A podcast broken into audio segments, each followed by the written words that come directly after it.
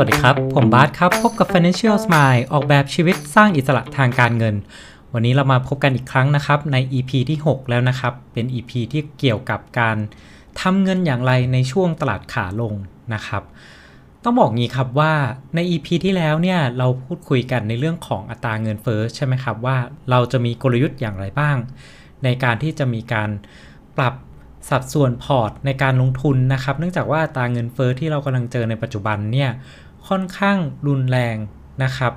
ดังนั้นเนี่ยการที่อัตราเงินเฟอ้อเกิดขึ้นในเศรษฐกิจเนี่ยก็อาจจะส่งผลทำให้มีในเรื่องของนโยบายทางการเงินที่ส่งผลทำให้ตลาดการลงทุนนั้นมีความผันผวน จนถึงมีการปรับตัวลงได้นะครับ ใน EP ครั้งที่แล้วเนี่ยเราได้มีการแนะนำไปอยู่ทั้งหมด 4 ปัจจัยด้วยกันนะครับ ก็จะมีในการลดสัดส่วนหุ้นที่มีความเสี่ยงสูงนะครับ มีการเพิ่มสัดส่วนทองคำมากขึ้น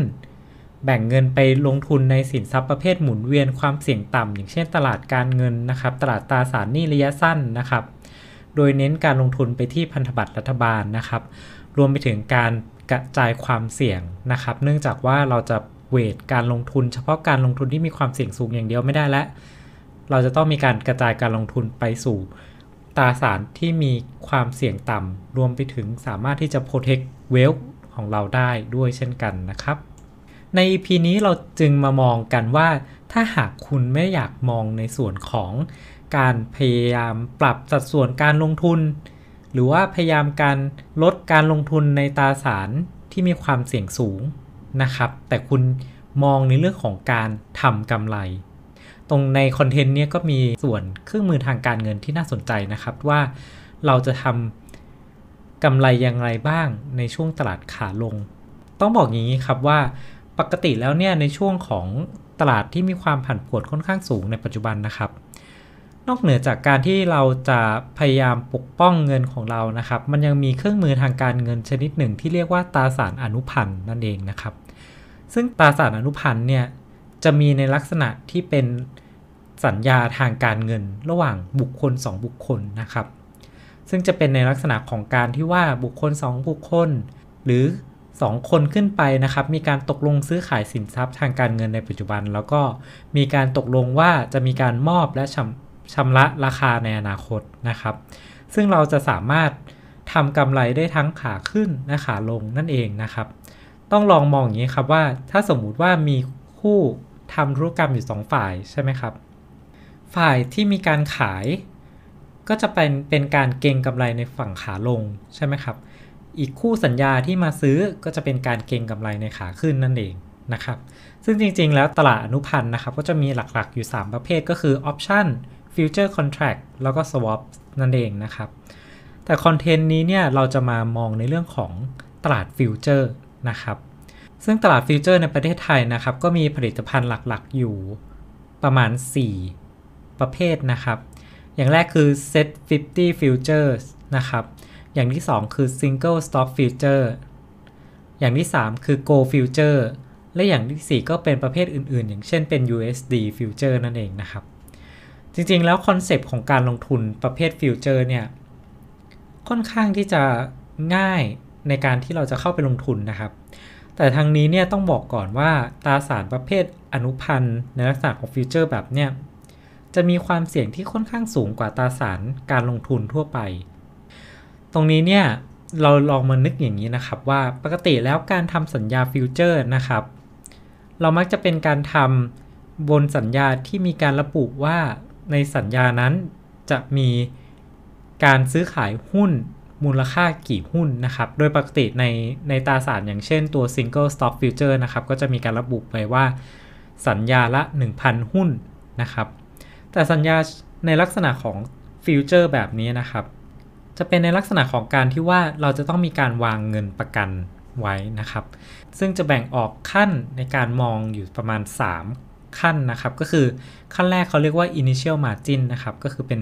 การวางเงินประกันขั้นต้นนะครับ อันดับที่ 2 ก็คือ maintenance margin นะครับ ก็จะเป็นการวางเงินประกันขั้นต่ำนะครับแล้วก็ส่วนสุดท้ายก็จะเป็นเขาเรียกเป็นฟอสเซลนั่นเองนะครับ ต้องบอกอย่างนี้ครับว่าเวลาเราจะเราดูว่าเราจะลง future ในหุ้นไหนบ้างนะครับ ถ้าหากเรามองในส่วนของขาลงนะครับ เวลาที่เราจะเข้าไปเล่นนั้นก็คือสัดส่วนของฝั่งการขายนะครับ ที่เขาเรียกว่า short future นั่นเองนะครับ แต่ว่าถ้าหากเรามองการเก็งกำไรในฝั่งขาขึ้น เราก็จะเป็นการ long future นั่นเองนะครับ ตรงนี้ต้องบอกงี้ครับว่าเวลาเราจะคำนวณกลยุทธ์ในฝั่งขาลงในในปัจจุบันเนี่ยครับ เราก็ต้องมองว่าสินทรัพย์อะไรบ้างที่มีความเสี่ยงในขาลงในปัจจุบันนะครับ รวมถึงถ้าเราไม่อยากมองเป็นสินทรัพย์แบบ Single Stock Future เราอาจจะมองเป็นทั้งตลาดเป็น Set Index นะครับ แล้วก็สามารถลงทุนในประเภทของ Set 50 Future ได้นะครับ หรือแม้กระทั่งเราสามารถลงทุนในประเภท Community ต่างๆ อย่างเช่นทองคำได้ด้วยเช่นกันนะครับ ดังนั้นจึงต้องบอกว่า การที่เราสนใจหรือว่าเลือกใช้ในการลงทุนประเภทตราสารอนุพันธ์นะครับจะมันจะเป็นเครื่องมืออย่างหนึ่งที่ทำให้เราสามารถเข้าไปทำกำไรได้ในตลาดขาลงนะครับ จริงๆแล้วนักลงทุนปกติแล้วเขาก็จะเล่นทั้งขาขึ้นและขาลงนะครับ แต่ถ้าถ้าหากเรามองในเรื่องของการที่เราจะทำกำไรในตลาดขาลงได้ง่ายนะครับ คนก็เลยจะเป็นการเลือกใช้ในส่วนของ short future กันมากกว่า เพราะว่า ปกติแล้วบางคนถ้ามองในตลาดขาขึ้นก็อาจจะมีการเน้นไปการเน้นการลงทุนหุ้นปกตินะครับ แต่พอเป็นสภาวะในตลาดขาลง บางคนอาจจะไม่อยากขายหุ้นออกมานะครับ เขาก็เลยจึงต้องมีการมองในส่วนของการ cover